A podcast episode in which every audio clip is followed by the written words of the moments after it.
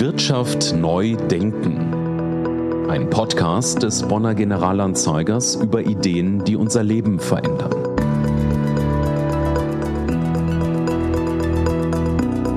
Hallo, liebe Zuhörerinnen und Zuhörer. Mein Name ist Nina Beerschneider und ich bin Redakteurin in der Wirtschaftsredaktion des Bonner Generalanzeigers. Heute begrüße ich Sie ganz herzlich zu einer neuen Folge unseres Podcasts Wirtschaft neu denken. Hier geht es um aktuelle Themen aus der Wirtschaft und zwar mit einem Blick nach vorn, also über neue Lösungsideen und neue Entwicklungen in der Wirtschaftswelt. Wenn Sie in Ihrer Heimatstadt einkaufen gehen, nehmen wir Bonn oder Köln, wird wohl jeder früher oder später fündig. Es gibt schließlich Modegeschäfte, Drogeriemärkte, Einrichtungsgeschäfte und Supermärkte. Jedoch hat sich die Auswahl über die Jahre schon verändert. Bonn und Köln sind hier sicherlich noch ganz gut aufgestellt, aber auch hier gibt's ja immer weniger kleine, inhabergeführte Lädchen, originelle Geschäfte abseits der bekannten Ketten.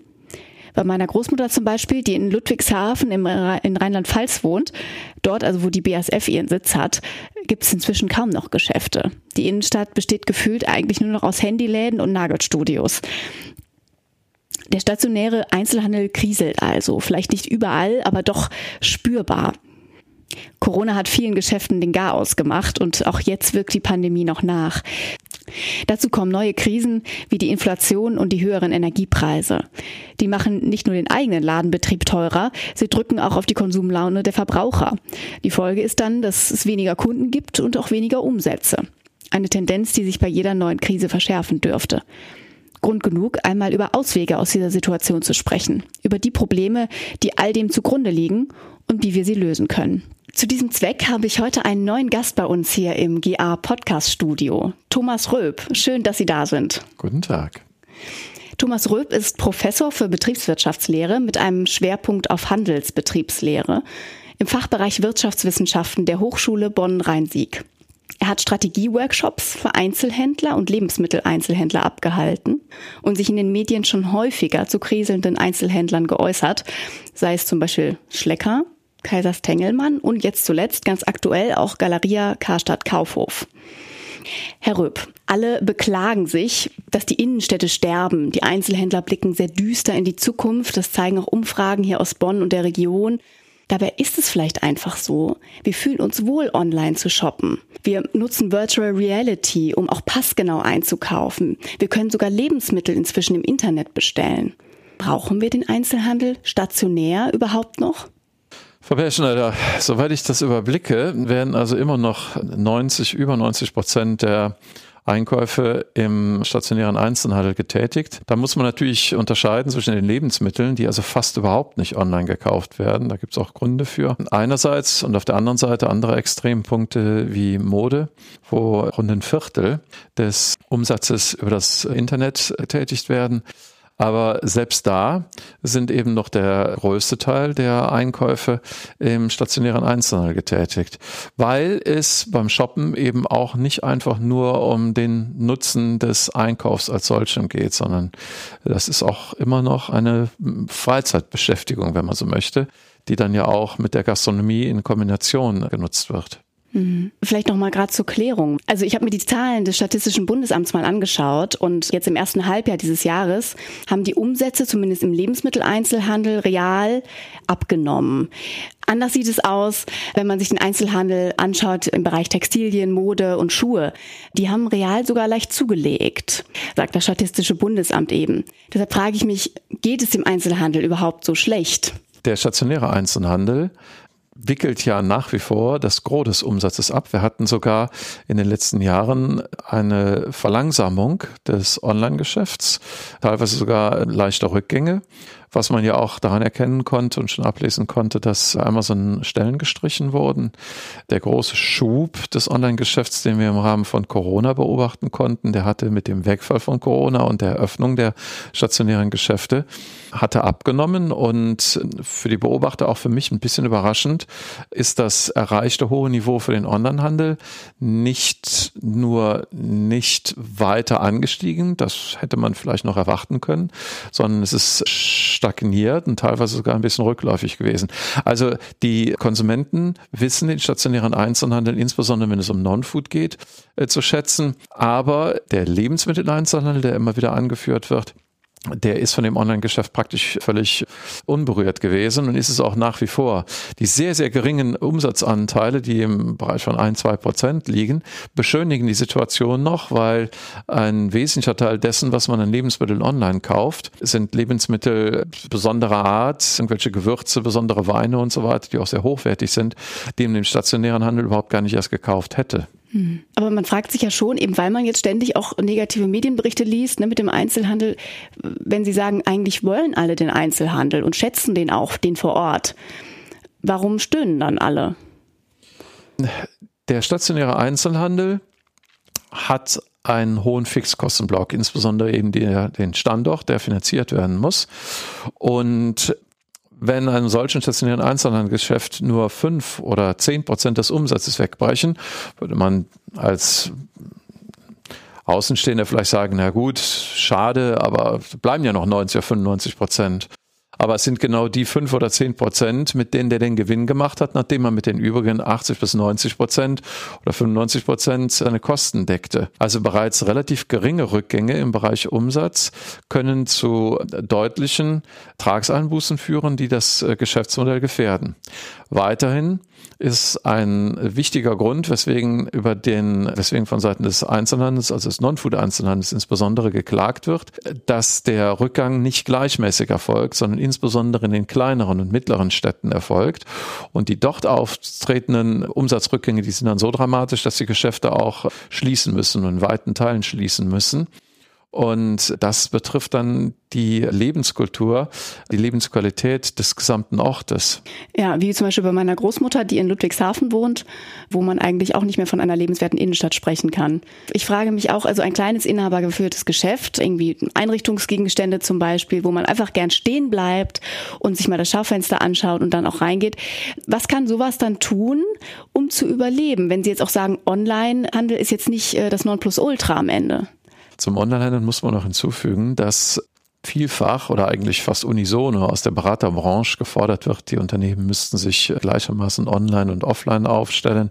Sie müssten das als, als Standbein für sich entwickeln. Die nackten Zahlen zeigen, dass es praktisch kein stationäres Geschäft gibt, Unternehmen gibt, das mit dem Online-Geschäft die Verluste im stationären Bereich hätte kompensieren können. Und umgekehrt gibt es durchaus Ansätze von Online-Unternehmen auch stationäre Geschäfte zu betreiben. Und das ist bisher auch nicht wirklich gelungen. Also muss man sagen, es ist doch schwieriger, als man denkt, wenn man sich auf das eine Modell spezialisiert hat, das andere zu entwickeln und umgekehrt. Was natürlich nicht heißen soll, dass man als stationärer Händler keinen Online-Auftritt benötigt, ja. Aber der rettet das stationäre Geschäft nicht. Man braucht ihn als Stütze. Wenn man ihn nicht hat, werden die Verluste umso größer. Aber umgekehrt, wenn man es hat, wird man dadurch im seltensten Fall die Verluste und Einbußen im stationären Bereich kompensieren können. Die Frage war, ähm, was kann dann so ein kleiner Laden machen? Ne? Es wird immer wieder nach den Zukunftsperspektiven der kleinen eigentümergeführten Geschäfte gesprochen. Die Frage kann ich nur beantworten mit der Gegenfrage, wie viele eigentümergeführte Geschäfte gibt es denn überhaupt noch? Ja, selbst in der Bonner Innenstadt, äh, wo es ja viel Platz für viele Geschäfte gibt, gibt es ja praktisch kaum noch eigentümergeführte Geschäfte. Vielleicht mal ein Juwelier hier und eine kleine Boutique da. Aber deren Umsatzbedeutung ist ja marginal. Und da muss man dann einfach klar sagen, die Kunden, insbesondere die jüngeren Konsumenten, haben gar kein Interesse an dieser Art von Geschäften, sondern die finden vom Preis-Leistungs-Verhältnis Preis und Leistung finden die äh, großen Ketten, von denen es ja auch eine ganze Menge gibt und auch immer wieder neue auftreten, andere verschwinden, da ist ja auch eine gewisse Dynamik, finden die einfach attraktiver. Und als kleiner selbstständiger Einzelhändler haben sie nur einen einzigen Weg. Sie müssen eine Nische für sich entdecken, irgendetwas Besonderes machen, was die Großen nicht abdecken können. Mhm. Was könnte das sein? Das kann man nicht allgemein sagen. Ja, im Modebereich könnten das ausgefallene Modestücke sein. Ja, das kann eine besondere Zielgruppe sein. Ja, In der Kölner Südstadt gibt es Lack- und Ledergeschäfte, die gibt es natürlich als große Ketten so nicht. Was auch immer, ja. Aber das, das ist eben dann die Kunst, diese Nische für sich zu finden. Und weil das so eine große Kunst ist, gibt es nicht viele, die das beherrschen. Und dementsprechend dominieren natürlich bei weitem die großen Ketten und gibt es eben nur noch sehr wenige von diesen kleinen Nischenanbietern. Mhm. Das heißt, am Ende, wenn man jetzt einfach auch ganz betriebswirtschaftlich drüber nachdenkt, es lohnt sich eigentlich gar nicht mehr, die vielleicht auch zu erhalten, die kleinen Inhabergeführten, äh, weil die Nachfrage auf Dauer eigentlich vor allem nach den großen Ketten sein wird. Niemand kann kleine eigentümergeführte Geschäfte erhalten, außer den kleinen Eigentümern selbst. Mit einer Ausnahme. In den großen Einkaufszentren, wo es ein zentrales Center-Management gibt, das die Flächen verteilt, da gibt es ein Interesse daran, zur Profilierung des gesamten Einkaufscenters eben auch eine Handvoll kleiner äh, Geschäfte zu haben, die etwas Besonderes anbieten, ja, von Steinmännchen über irgendwelche besonderen Moden oder Gott weiß irgendwas. Und die werden dann quersubventioniert. Die müssen also dann weniger hohe Mieten zahlen, weil ja die großen Mediamärkte und Rewe-Märkte und was es da alles gibt, weil die dann eine entsprechend höhere Miete zahlen. Ja, da kann also der Betreiber auch noch etwas tun, um den selbstständigen kleinen unabhängigen Einzelhändler zu unterstützen. Ansonsten kann man da eigentlich praktisch nichts machen als Außenstehender und schon mal gleich gar nicht als Politik. Mm. Was konkret wollen denn dann die jungen Leute? Was ist denen dann wichtig, wenn sie einkaufen gehen? Die Bedürfnisse der jungen Konsumenten, soweit ich das als, als jemand, der mit denen als, als Studenten immer zu tun hat, beurteilen kann, sind Individualität, die man findet im Internet, wo man besondere Sachen findet und Preisgünstigkeit, ja. Preisgünstig sind vor allem die, die großen, wie das im Fachjargon heißt, integrierten Ketten. Das heißt also die Ketten, die also weniger Markenartikel anbieten, als vielmehr eigene Sortimente entwickeln. Ja, zu nennen wären da eben Sarah oder H&M als marktführende Unternehmen, vielleicht C&A auch noch. Viele meiner Studenten, aber das ist eine Minderheit, aber eben doch eine signifikante Minderheit, ist an Markenartikeln interessiert die kann die kleine Boutique ohnehin nicht anbieten. Dafür brauchen wir dann eben auch wiederum Spezialisten, die es ja auch gibt. Und insofern finden die also ihre Bedürfnisse im stationären Handel und ergänzend dann eben auch im äh, Onlinehandel vollumfänglich befriedigt. Mhm um dann den stationären Einzelhandel auch ja zu fördern, könnte man dann sich sowas überlegen, wie zum Beispiel stationär gibt es etwas, was man online dann nicht findet, um die Leute eben doch noch vor Ort dann auch zu locken? Oder was gibt es da für Ansätze? Also den stationären Einzelhandel kann nur der stationäre Einzelhandel selber retten. Die Politik kann Hilfestellung leisten. Die Hilfestellungen beziehen sich da auf die, auf die Struktur des Angebots in einer Innenstadt. Es ist schwierig für den stationären Einzelhandel etwas zu bieten, was man online nicht bekommen kann. Es wäre ja eher umgekehrt. Online findet man die Sachen, die man stationär nicht bekommt. Aber wenn man den Einkauf zum Beispiel auch von Mode als Erlebnis versteht und dabei berücksichtigt, dass es eben nicht alleine um den Einkauf der, der Produkte geht, sondern eben auch um das gastronomische Angebot, um äh, die äh, Einkaufsqualität der Innenstadt. Ja, haben wir da Bäume? Wie sehen die Geschäfte von außen aus? Ja, wie ist die Innenstadt gepflegt? Dann gibt es einige Hebel, mit denen man zumindest von politischer Seite aus das Einkaufen in der Innenstadt attraktiver machen kann und damit dann letztendlich auch dem stationären Einzelhandel einen kleinen Schub versetzen kann, ein wenig Rückenwind geben kann. Hm. Was können Einzelhändler auch selber tun? Also man sieht ja jetzt zum Beispiel auch immer wieder die Idee, dass man eine App zum Beispiel äh, erstellt, damit das Einkaufserlebnis leichter wird. Oder jetzt bei DM zum Beispiel sehe ich immer häufiger diese Selbstbedienungskassen. Es gibt inzwischen sogar Geschäfte, habe ich jetzt letztens in Köln eins gesehen, da sitzt gar keiner mehr drin, da läuft man rein, holt sich wie aus so einem begehbaren Kleiderschrank seine Lebensmittel oder was auch immer man da kaufen möchte, kauft das an einer elektronischen Kasse und kann mit dem Bon dann auch wieder das Geschäft verlassen.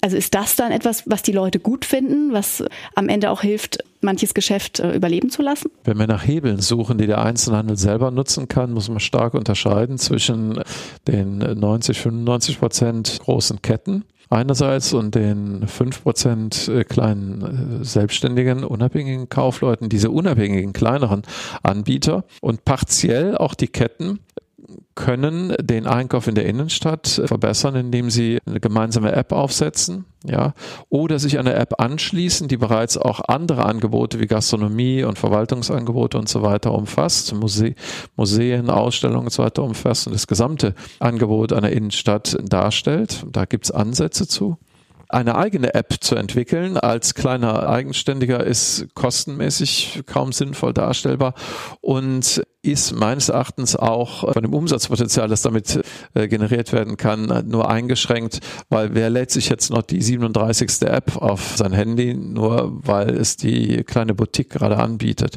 Das muss man also realistisch sehen.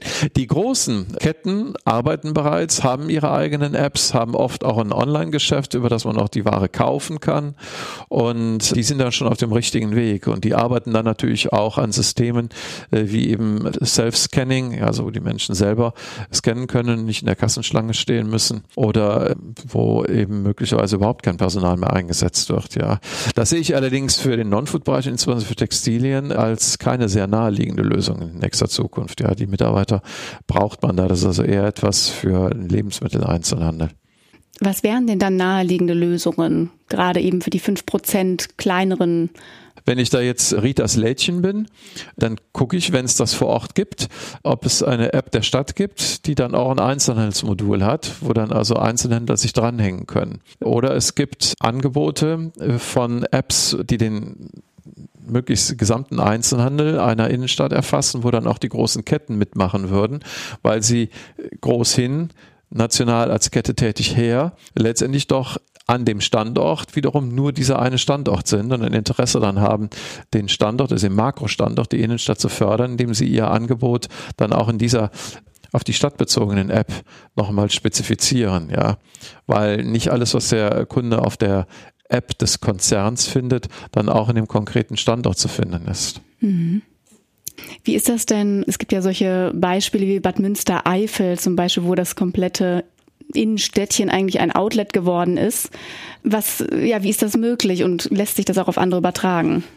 Das Beispiel von Bad Münstereifel ist kein gutes Beispiel für einen Weg, den man wählen kann, um eine Innenstadt zu retten. Also zum einen, Bad Münstereifel präsentiert sich als eine Stadt als Outlet Center das ist aber mindestens übertrieben, wenn nicht schon völlig verzerrt, weil in der Innenstadt sind eine Handvoll Geschäfte, ja, vielleicht auch zwei Handvoll, die sich durch bestimmte äußere Merkmale, so, so, so ein Busch oder irgendwo so ein Symbol und so weiter, als zugehörig zu einem Outlet-Konzept deklarieren. Aber alle anderen Geschäfte haben mit diesem Outlet-Konzept gar nichts zu tun. Die operieren auf eigene Faust. Die gesamte Gastronomie hat damit sowieso nichts zu tun. Die operiert ohnehin auf eigene Faust.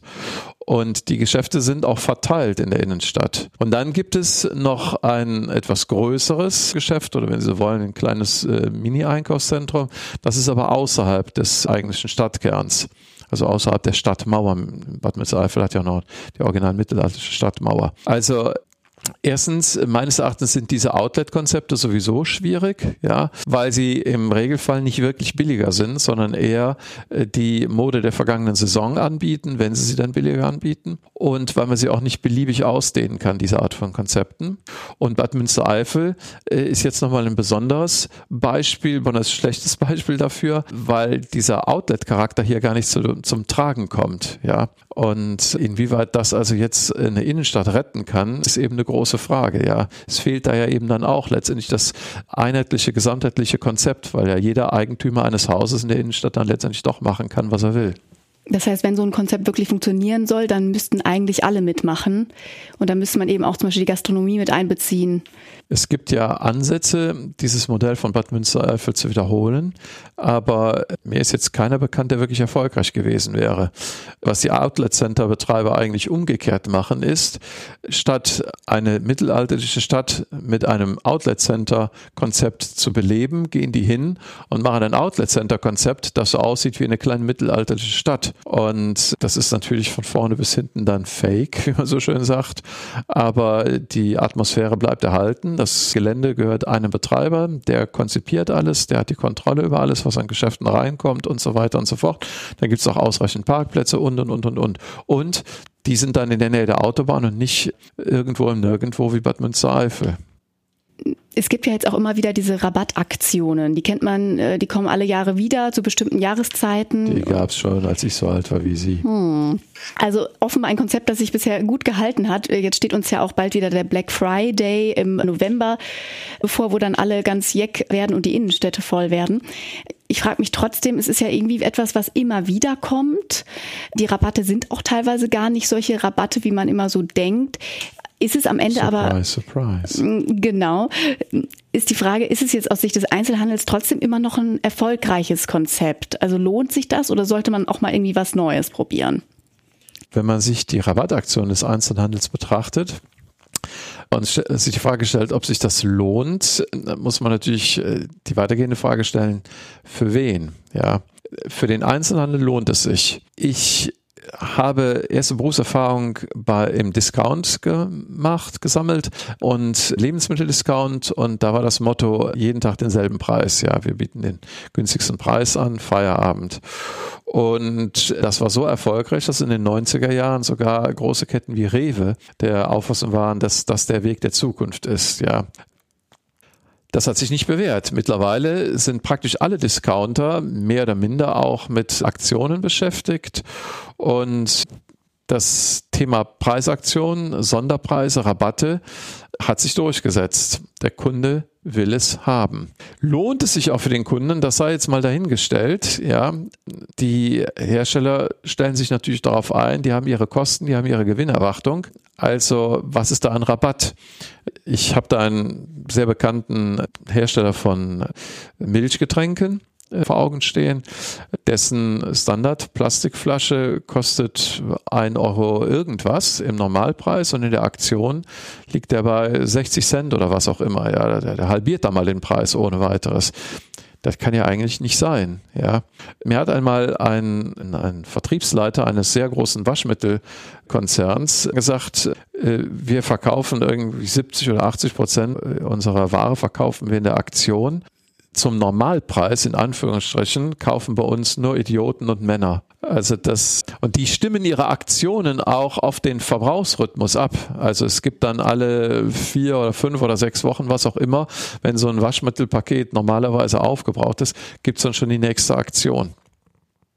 Okay, aber das kann natürlich dann eine Kette kann sowas womöglich tragen aber jetzt auch vielleicht ein etwas kleinerer Einzelhändler ja vielleicht nicht.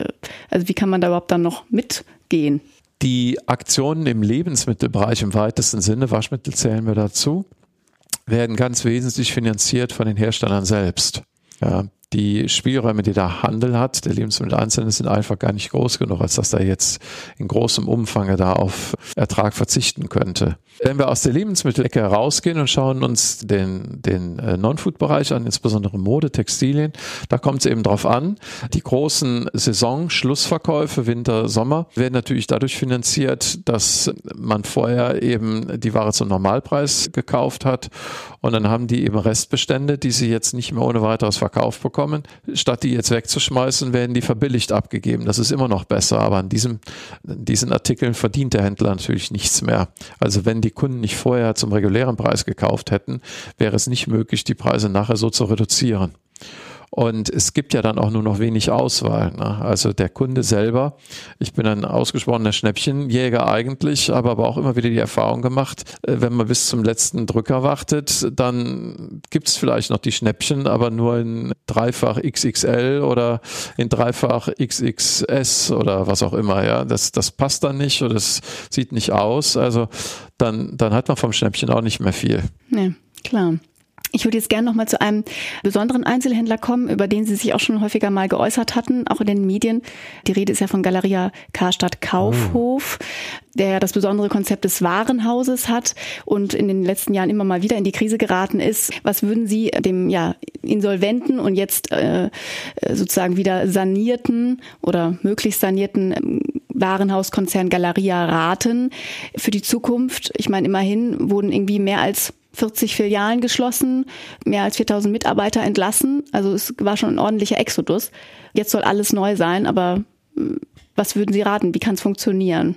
Also das Warenhaus warb für sich, insbesondere Kaufhof, warb für sich vor 40 Jahren mit dem Spruch, der Kaufhof bietet tausendfach alles unter einem Dach. Also die Idee war des One-Stop-Shoppings. Aber dieses One-Stop-Shopping, wenn es jemals wirklich attraktiv gewesen sein sollte, ich meine, die Krise der Warenhäuser dauert jetzt mittlerweile ja auch schon 40 Jahre an, ist heute weniger denn je attraktiv, weil das der One-Stop, an dem man alles erreichen kann, alles, alles kaufen kann, ist ja das Internet.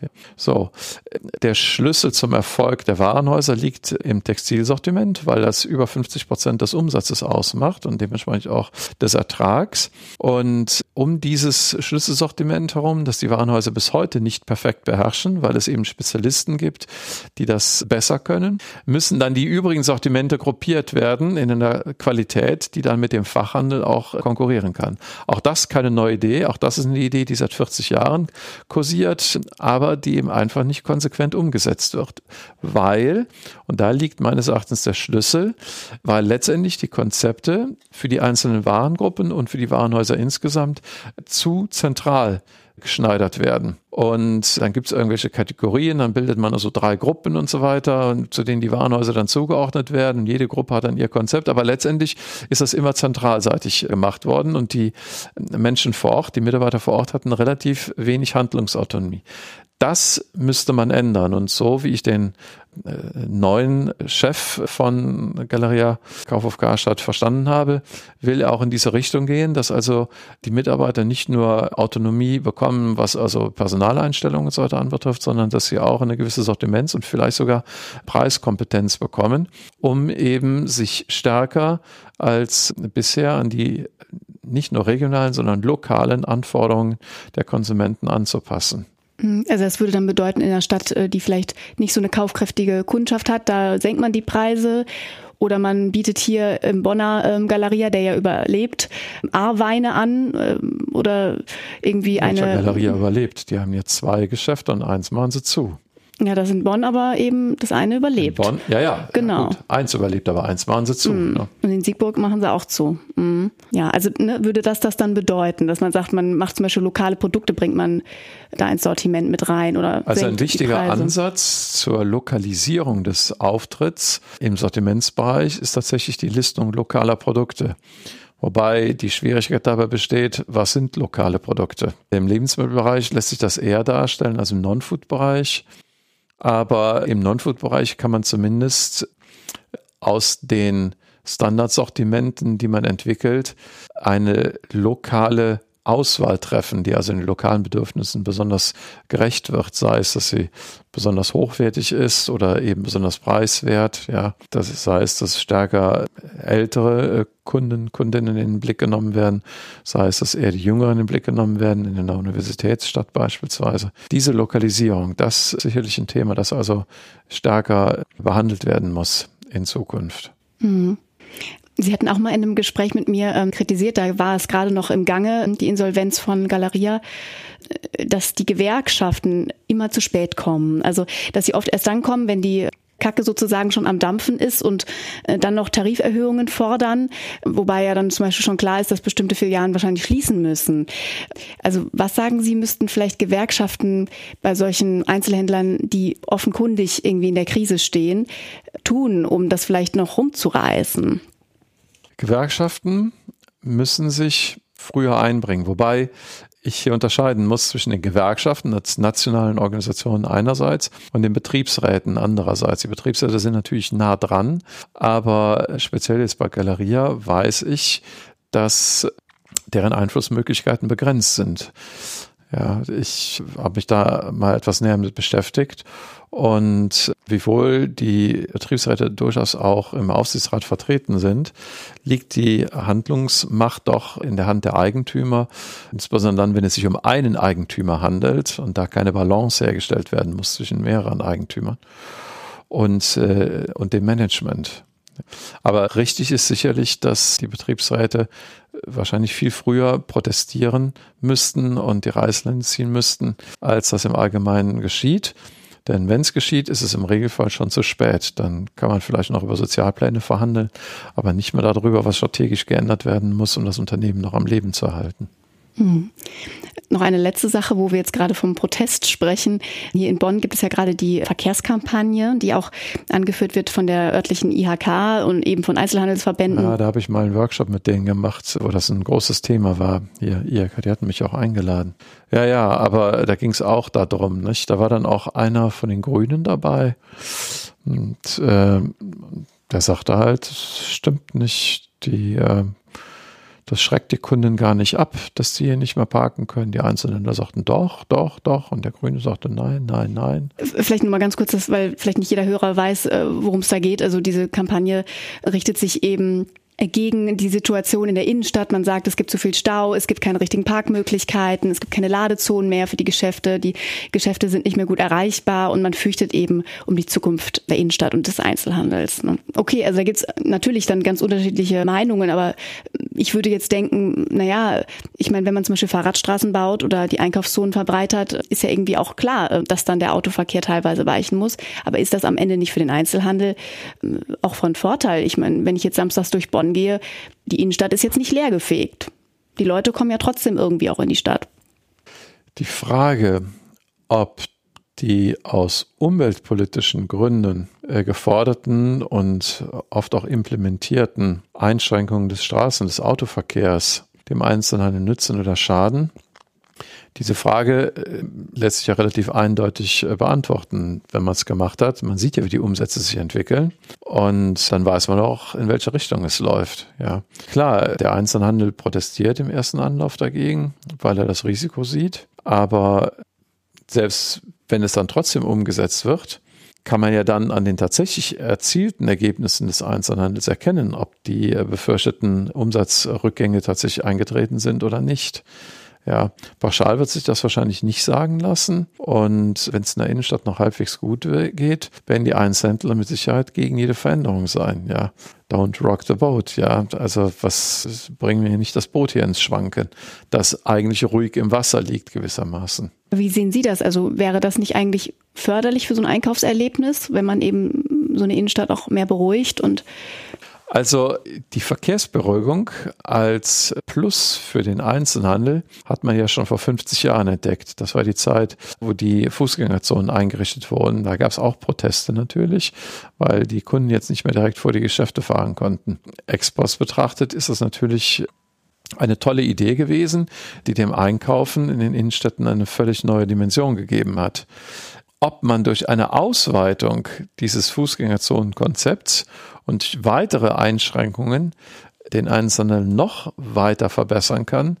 Das wage ich allerdings zu bezweifeln. Ich denke, dass wir dieses, dieses Konzept der Innenstadt, der verkehrsberuhigten Innenstadt, dass wir das ausgereizt haben und tatsächlich zumindest in, in kleineren Innenstädten irgendwelche Probleme vermieden werden müssen, die das, das Shoppen im Einzelhandel noch weiter erschweren. Ja, weil das sind alles Punkte, die auf das Konto des Onlinehandels einzahlen. Okay, wir sind jetzt hier eigentlich fast schon am Ende unseres Podcasts. Also vielleicht als letzte Frage. Was ist für Sie am Ende eine Lösung, die sich auf viele Städte übertragen lässt, wo man sagt, hier müsste man noch mehr ansetzen, um den Einzelhandel wirklich auch für die Zukunft zu retten? Die äh, stationären Einzelhändler müssen mehr Gemeinsamkeiten suchen mit der Gastronomie, der Stadtverwaltung und allen anderen beteiligten Partnern, ja, um die Innenstadt als Makro-Standort attraktiv zu halten. Und da wird meines Erachtens auch der entscheidende Hebel liegen, dass also alle beteiligten Parteien äh, gemeinsam an die Lösung des Problems herangeben, vielleicht auch noch in gewissem Umfang Vermieterverbände, ja, um eben nach Lösungsmöglichkeiten zu suchen. Und dann weiß man, ob das, ob das funktioniert oder nicht. Ich könnte mir vorstellen, dass das sich nicht als pauschales Rezept überall verwerten lässt. Und insofern muss man das also von Fall zu Fall beurteilen. Dann bin ich jetzt durch mit meinen Fragen und danke Ihnen vielmals für die Einblicke in die Zukunft des Einzelhandels. Und liebe Zuhörerinnen und Zuhörer, Ihnen vielen Dank fürs Einschalten. Wir hören uns dann ganz bald zu einer neuen Folge Wirtschaft neu denken. Das war Wirtschaft neu denken. Der GA-Podcast aus Bonn über innovative Ideen. Wirtschaft neu denken ist eine Produktion der Generalanzeiger Bonn GmbH. Redaktion Nina Berschneider, Claudia Mahnke, Ulla Tiede. Produktion Andreas Dijk. Sprecher Daniel Dehling. Grafik Sabrina Stamp.